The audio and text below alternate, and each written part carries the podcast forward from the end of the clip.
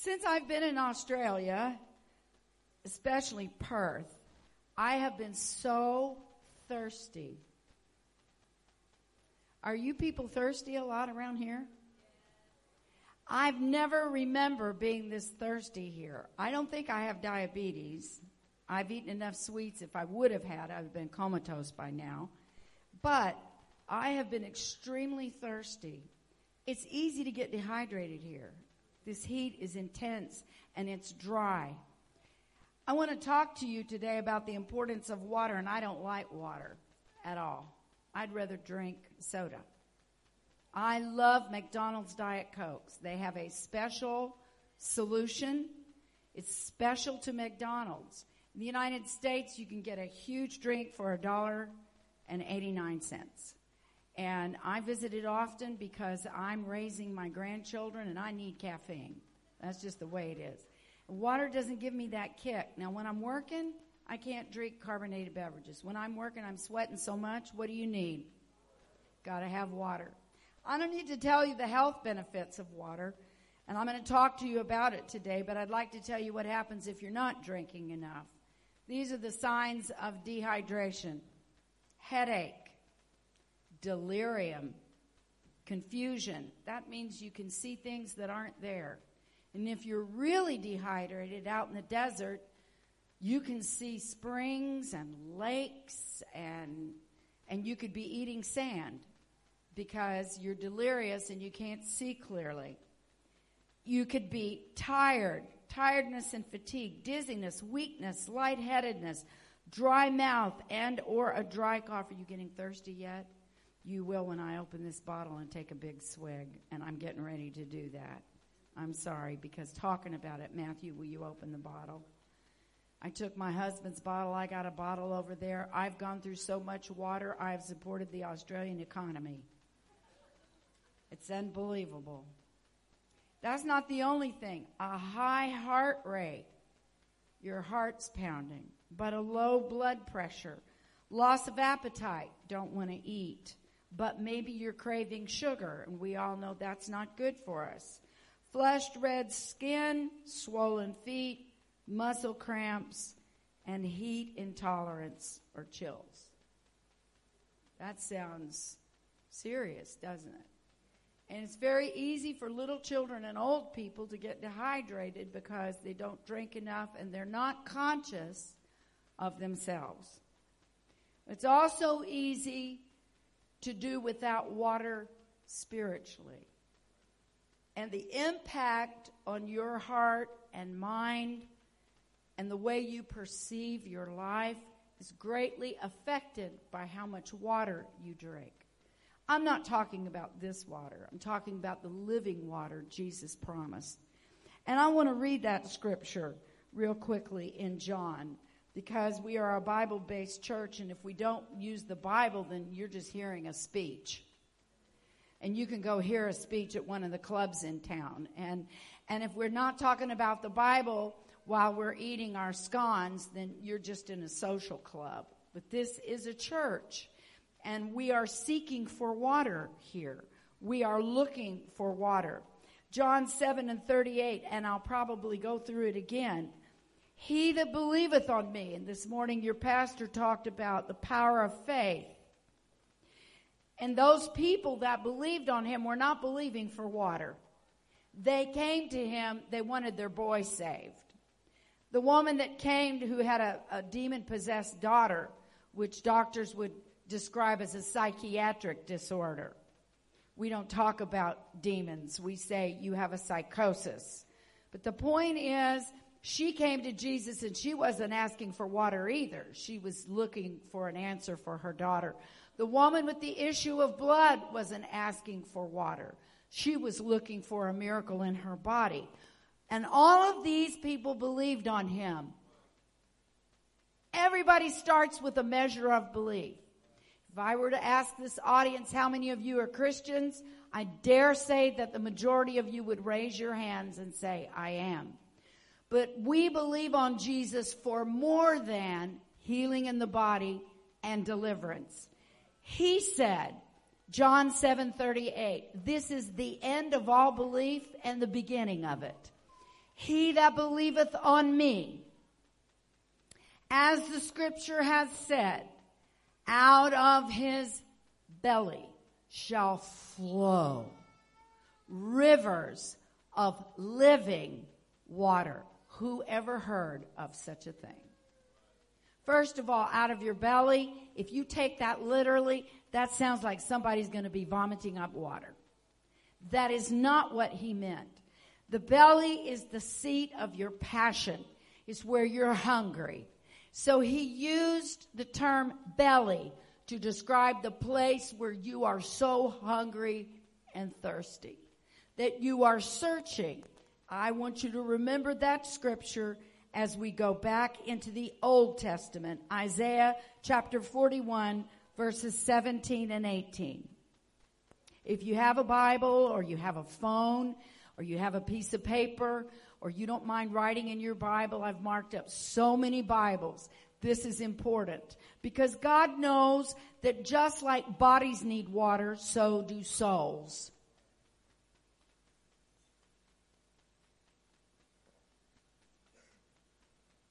Isaiah says, when the poor and needy seek water, and there is none, and their tongue faileth for thirst, I, the Lord, will hear them. I, the God of Israel, will not forsake them. Verse eighteen, I will open rivers in high places, fountains in the midst of the valleys.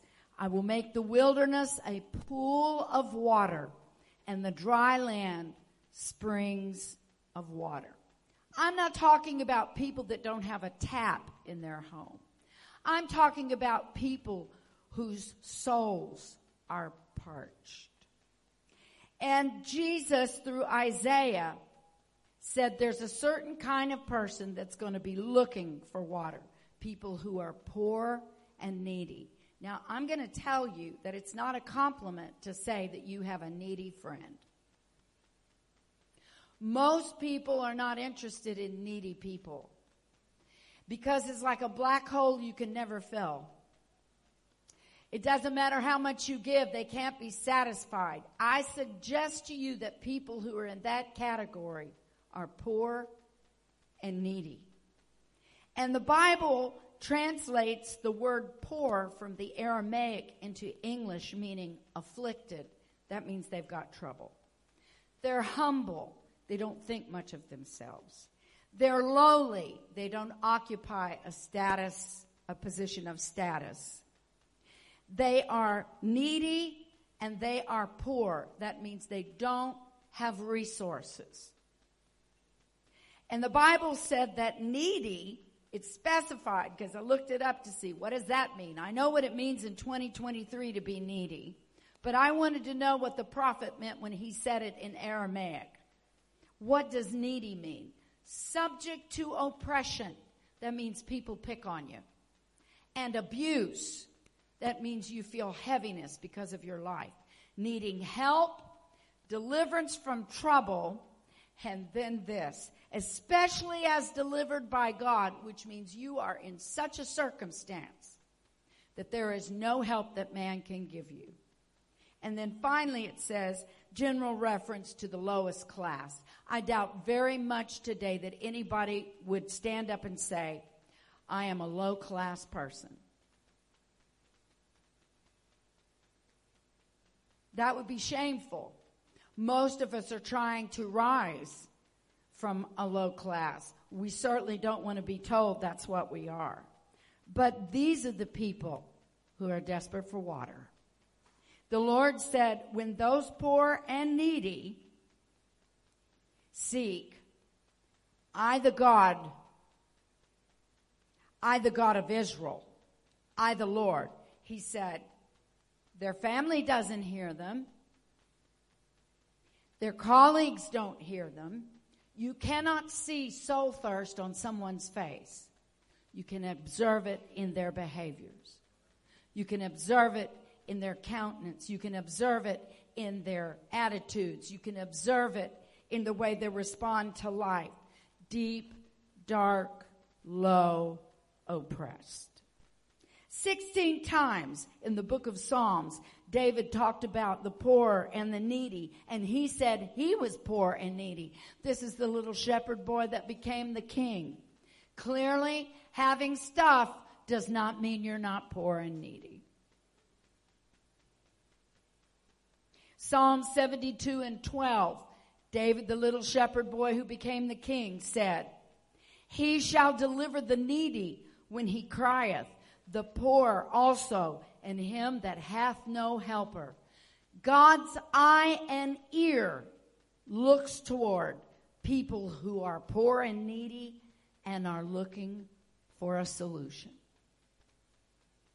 Psalm one oh nine and twenty-two, David himself said, "I am poor.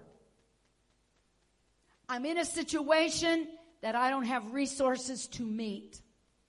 I am needy. My need is driving me.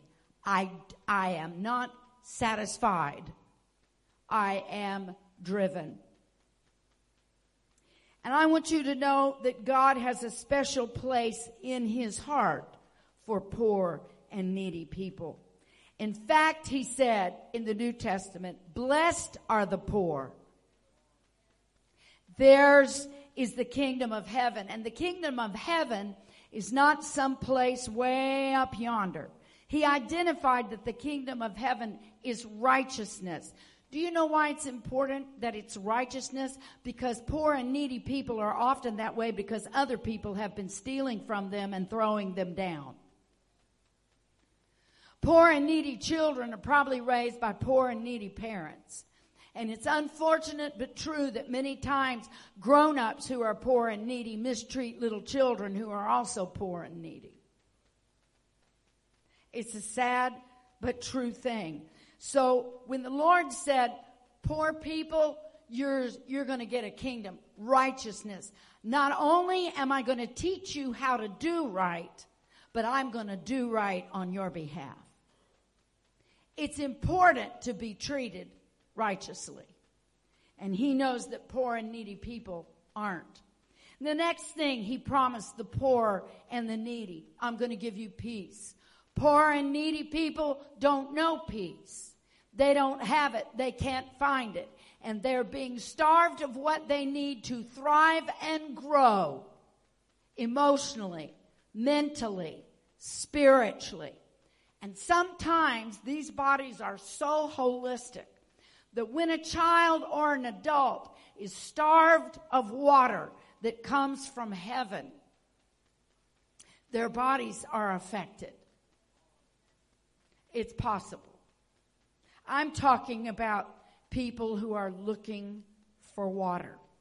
I looked up what it means to seek because I wanted to make sure I understood what Isaiah the prophet was saying. People who are seeking water are looking for life-giving, life-sustaining refreshment.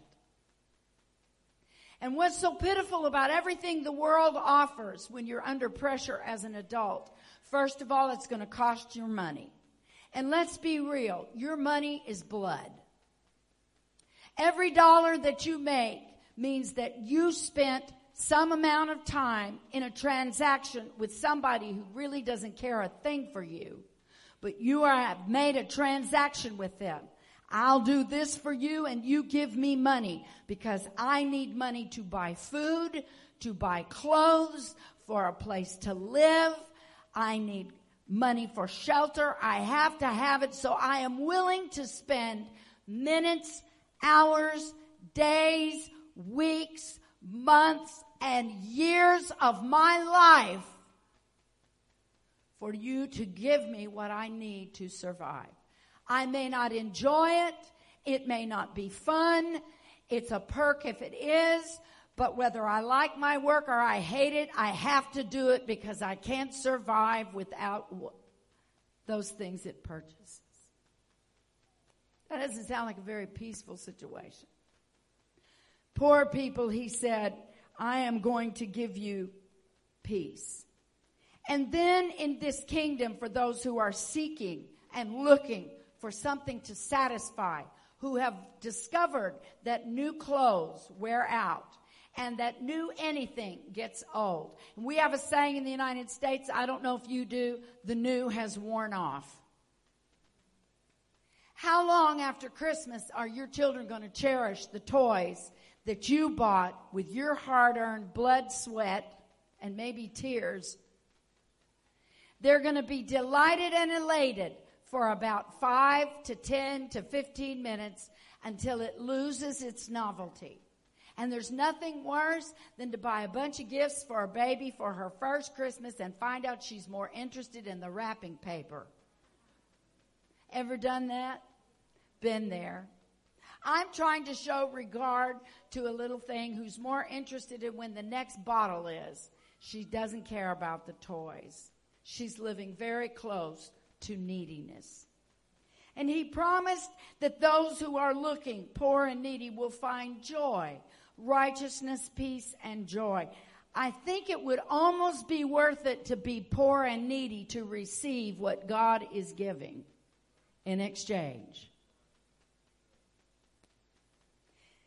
He says these people are looking for water. They're not looking for a Diet Coke. And poor, needy people don't have a lot of drink options. In fact, poor and needy people would be satisfied with just clean water. When you're thirsty, don't bring me hot tea. Don't bring me a latte. That's a social drink.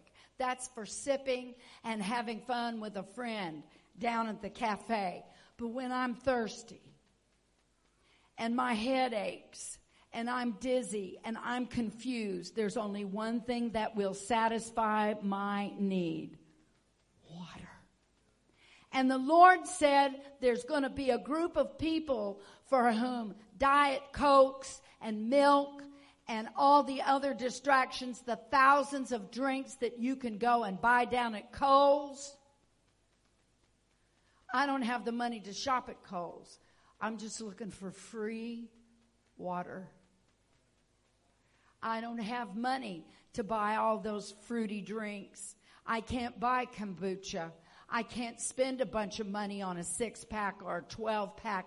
I can't even afford bottled water. I'm just looking. And the Lord said, those people who walk into my house, which he promised would become a source of water. He said, I myself, I'm going to hear them. He said, let me tell you something else about these people. Their tongue fails.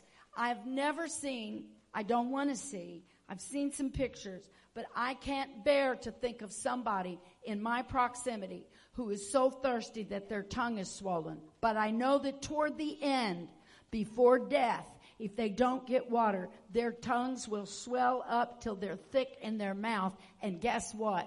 They can't even talk. There are some situations when people are so thirsty for what God has to offer and they don't know it, that they can't even articulate what's wrong with them. And the Bible said when these poor, needy people start searching for water and their tongue fails, which means they may not be able to tell you, I am in desperate need, I feel like I'm going to die. I am so lonely. I am so empty. I am so distressed. I can't even speak. The Lord said, I will hear. How could he possibly hear what has not been vocalized? And I know this. I have never had my tongue that thick, but I can tell you there have been times. He's talking about people that would sound like this.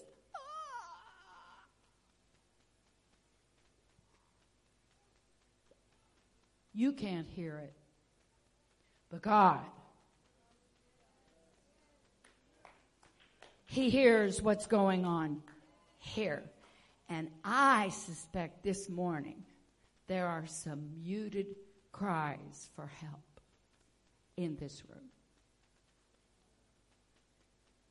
Nobody has screamed, and nobody has flung themselves to the front. But God sees people who are just barely surviving. He hears. You may look wonderful, and this whole congregation looks lovely. Everybody's washed and clean and dressed, but that is not how God sees us this morning. He said, I hear you. I hear your heart tapping out S O S S O S. God hears more than words. God hears thoughts. God hears feelings. God hears moanings and groanings, and he hears desperation, and he hears what no one can even see. There's a story in the Bible that's perfect about this. It's Genesis twenty-one, verses fourteen through nineteen, and I'm not going to tell it to you, but maybe... Maybe Sophia will put it up and you can make sure I'm telling the truth. Abraham and Sarah had an argument. They had family problems. And Sarah didn't get pregnant like God had promised them. And she was getting antsy and aggravated. And I don't know who did it first. I don't know if Abraham was putting pressure on her. I don't know, but I'm going to tell you what, being ninety-nine and one hundred and trying to conceive a child, I think that's a pressure situation. And she finally just said, look, here's Hagar. It's ridiculous. Just take her. Go get a son from her. And she set up a, a triangle in that family trying to solve a problem that was going to resonate. And then right after that, the Holy Ghost visited her, and she did conceive. And then there was a clash between Ishmael and Isaac. And Sarah got up and said, Abraham, this is your fault. This happened. We don't know the backstory. But she was blaming and shaming him. And he said, she said, get her out of here. Now, I have a problem with that whole concept. But as your pastor said, God doesn't explain things. I don't think the Lord told her, go give Hagar to your husband. Different cultural time. I don't think God was trying to get in their business and say, unless you do it exactly as I say, you're done. Okay, you had Hagar. That's over. I'm not giving you a baby. Wrong. God got into their mess. And and Abraham said, I, I can't believe she's asking me to send that child away. That's my son and that woman. And you know what the Lord said to Abraham? Man up, Bucky. Give her some food. Give her some water. Send her. Your child from that woman cannot be with your boy. That cuts. That cuts. I'd have trouble with that. And so out she went. Nobody asked us to give our opinion. The reality is life happens in families, even when God's trying to work with them. And out she went. And before long, she lost her way, as we all do. The water was already gone. And she knew what was going to happen. Out in the desert, it was just a matter of time. You have a need, son, that I can't meet. I cannot bear to watch you die. I could take one of these children here and bring it home, but it'd traumatize all of us, especially in our current world situations where children are being traumatized as we speak. Do you understand what I'm saying to you as adults? She laid him under a tree. She said, son, just lay down over here. And she went off, and she leaned against a little place that she found and watched him. She sees the symptoms. She knows he's dying from a lack of water. I don't have any. I don't even have enough spit to spit in his mouth and tell him swallow. I can't generate any kind of water myself, and this child that I love, my boy, is going to die because I don't have water, and I can't tell him where to go get it. A lot of people say, I don't believe this, and I don't want your God, and I'm not interested. But let me tell you, you are not on the journey alone. You got somebody who's going to to suffer the consequences of your actions and my actions. I have to wake up at some times when people are dehydrated. They can't even see what's around them. They can't see their own children.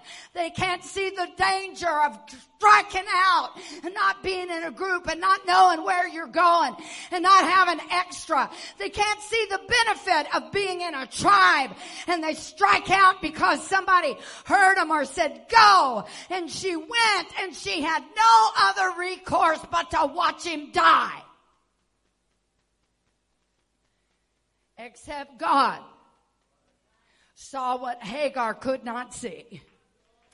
I don't believe the child had enough spit in his mouth, but somewhere, maybe that tongue was swollen up. And I couldn't bear it as a parent either. I couldn't bear to watch it. I could not. But somehow she had enough water in her body that she wasn't going to die before him. I think she was on a death watch. I'm going to stay alive till he draws his last breath, and then I'm going to give up. I don't want him to die alone. And an angel came to her. Why? Because she had a connection with somebody who knew somebody. It really does matter who you know. Even poor people have been offered the opportunity to drink. God said, I hear poor and needy people. The government doesn't hear them. Their neighbors don't hear them. Their parents don't hear them. Sometimes little kids find water before their parents do because they're dying of thirst. And God said, before I watch that boy die, I will bring him myself to a well. I'll pull on his tender heart, and I will give him a drink of living water to give him hope in his circumstance. Even if his parents can't see it, I'll open his eyes. And the boy cried, and the angel came to her and said, why are you crying? I have heard your boy.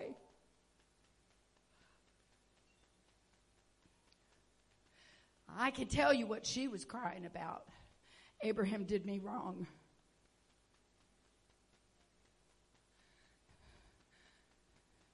Abraham crushed me. I'll never forgive. I won't forget what he did to me. Hagar, woman, you have a more important problem than revenge. If you don't find water, both of you are going to die. Vengeance is mine, Hagar. I'll repay. I'll, I'll correct Abraham for what he did. Why are you crying? I know why he's crying. Why are you crying, Ishmael? Ishmael didn't have the strength to say, my dad has crushed me. My dad's killing me. My nephew, whose father did crush him, whose father did divorce his mother, who remarried at least two or three times. And my nephew couldn't get over, Daddy, you left us. You left us alone, and we were poor. And he came to my house, and God had visited him. And, and he came to my house, and for an hour he raged.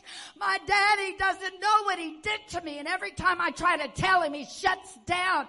And I said, Jason, I have listened to you for a solid hour. I know your dad did you wrong, but I want you to know the man that wounded you does not have the power to heal you. You need a drink. You're losing your mind because you're dying of thirst. And he listened to me, and he threw himself down in the couch. And it wasn't ten minutes before a river opened up. And that boy began to drink, and the Lord filled him with the Holy Ghost. I want you to lift your hands right now. Water! Water! Water! Water! Water! Water!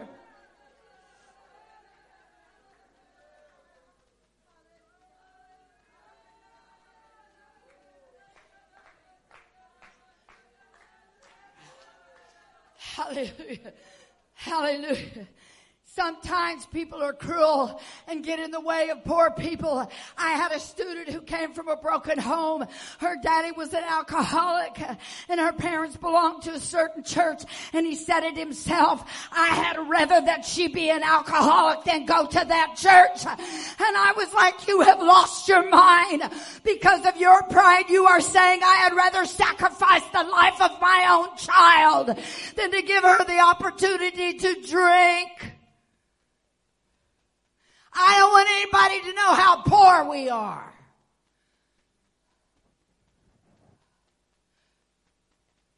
He died an alcoholic, and she went off the rails. But she tasted water. She's reached out to me occasionally. Her life is a train wreck, but she knows what she felt. No condemnation, no criticism, nothing but drink, baby. Here, come on, open your mouth. Why are you crying, Hagar? I heard him. I know why he's crying. Tell me what your problem is. You're both in the same boat, but you're asking for the wrong thing. And then he said to her, there's a well over here. Go to the well. She drug herself. I don't know why. How much drink she had, but I'll guarantee you she took her hands and she started digging. I don't know that she had anything. Maybe she broke a pot and took a piece of pottery and started digging in that dry earth. I've got to hurry, my boy. My boy's got to have water. Aren't you ashamed? Look at how you're doing. Jesus, please come to my house. My little boy is dying. If you believe on me, I can give your son water, but guess what? I can give it to you too. You can both drink and be satisfied. Fine. Lift your hands right now. Hallelujah.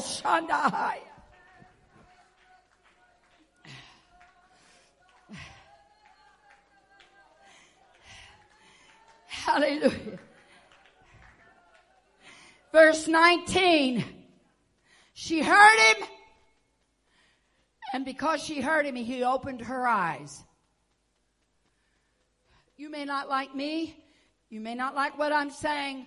I am fronting for the King of Kings and the Lord of Lords. I'm reading straight from his book. She didn't get offended.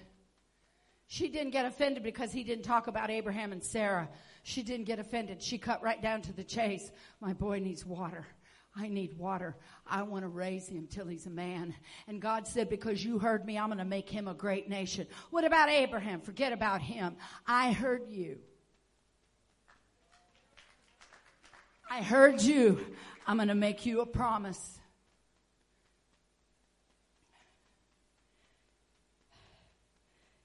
Now I want to tell you something. Go back to Isaiah, Sophia. Isaiah forty-one and eighteen. This moves me deeply.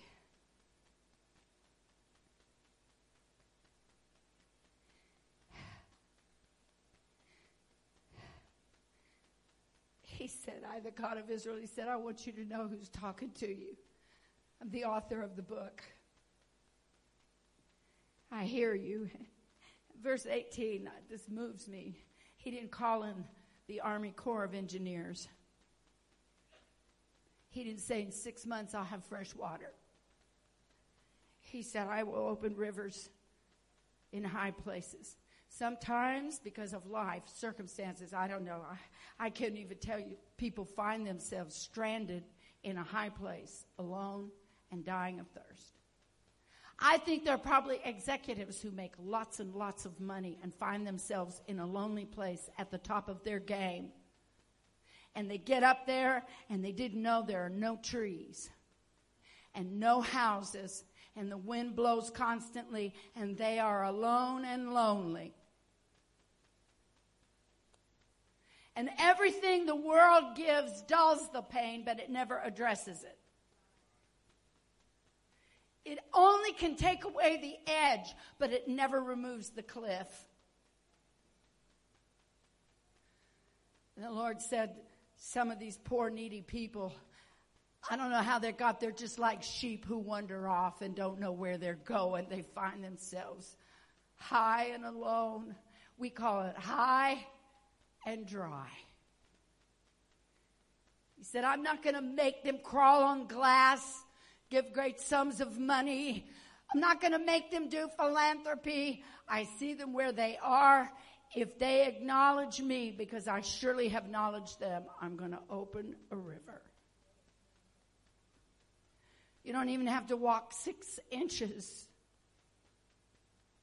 right where you are. Water. And he said it's going to be fast moving because you're at a high place and that water's going to flow down. So wherever you are.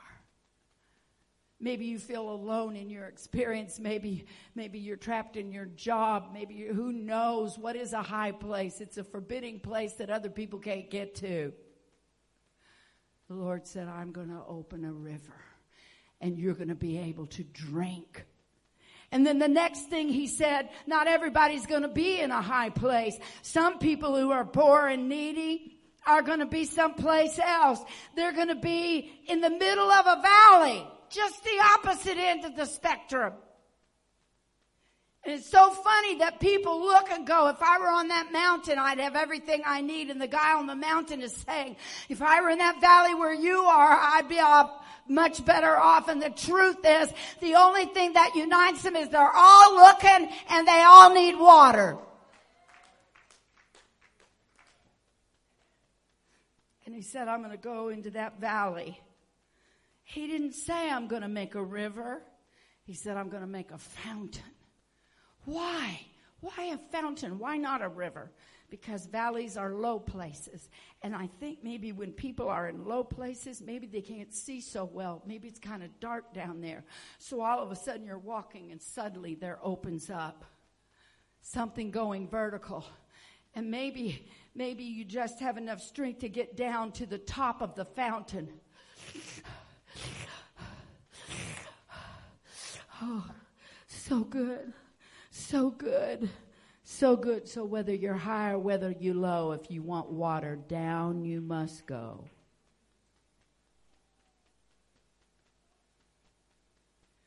A fountain in a valley.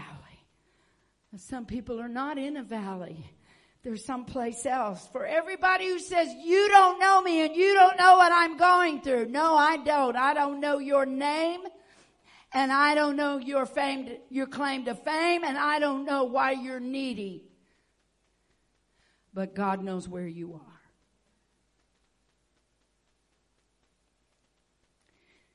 Somebody's in the wilderness where there's nothing man-made, nothing but sky and rocks, no structures. It's just mile after mile of sand and rock and scrub brush and bottle brushes and dirt.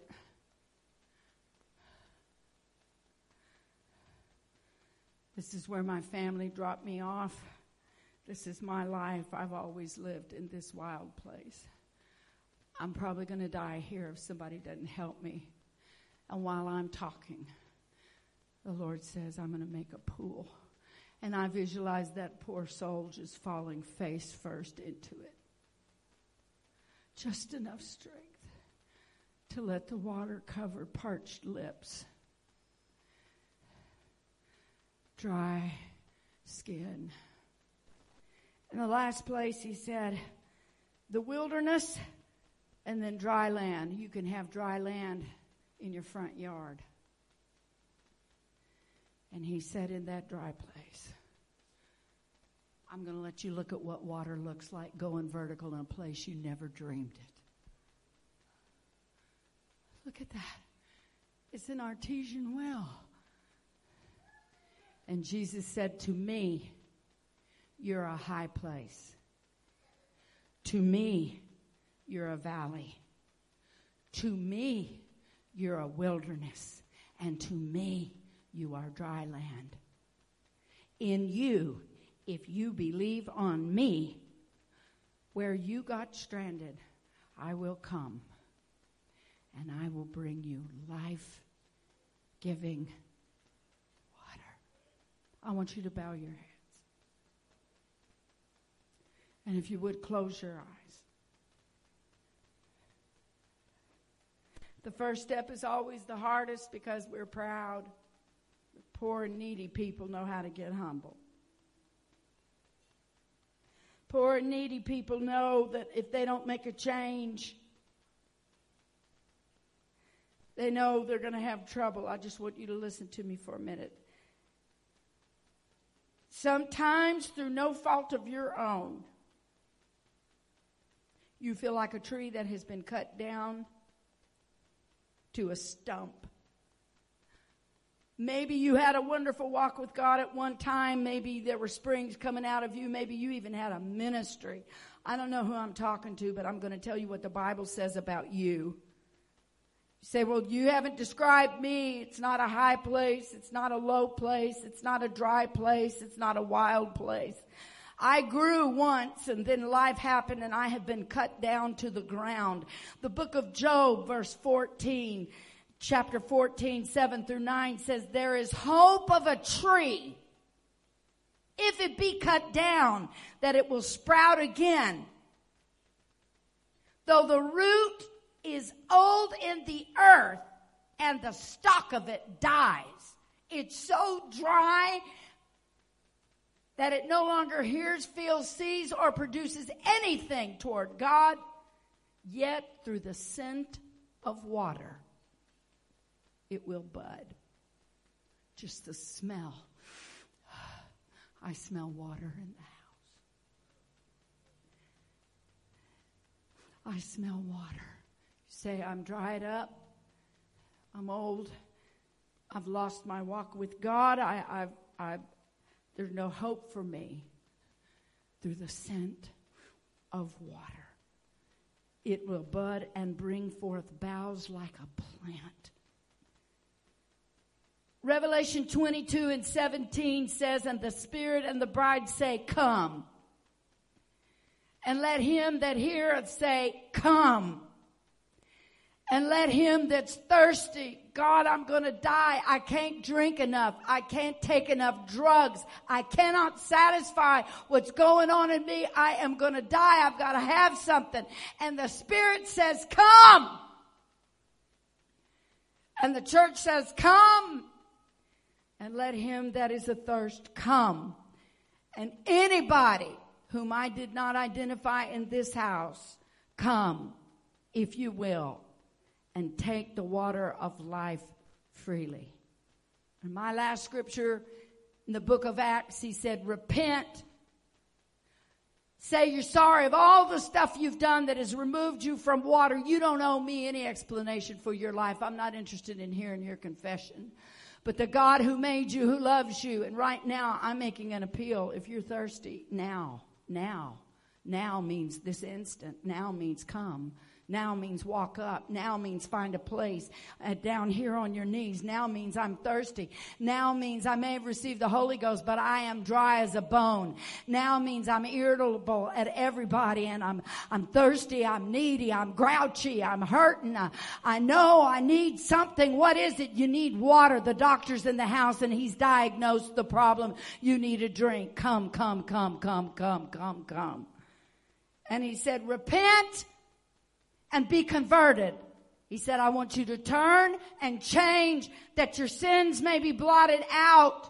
Yeah, but I'm in the church. I don't need this. I got five people sitting on either side of me. They haven't received the Holy Ghost. They need it. I got news. Everybody needs it.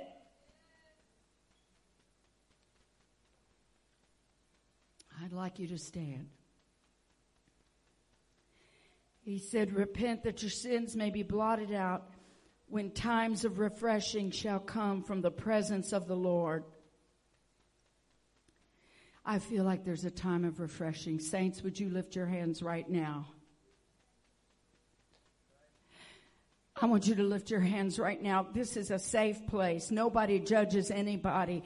If you're thirsty, I'm inviting you to come forward and receive water for your thirsty soul. People who have been traumatized and walked a long way Nobody blames them for being thirsty. They're on the run from war. Nobody says, what'd you do to deserve this? Nobody says. When little children are dying of thirst, no one says, what'd your mom and daddy do? Somebody runs with a bucket and a barrel and a ladle. Open your little lips and let me give you some water. Oh, Jesus.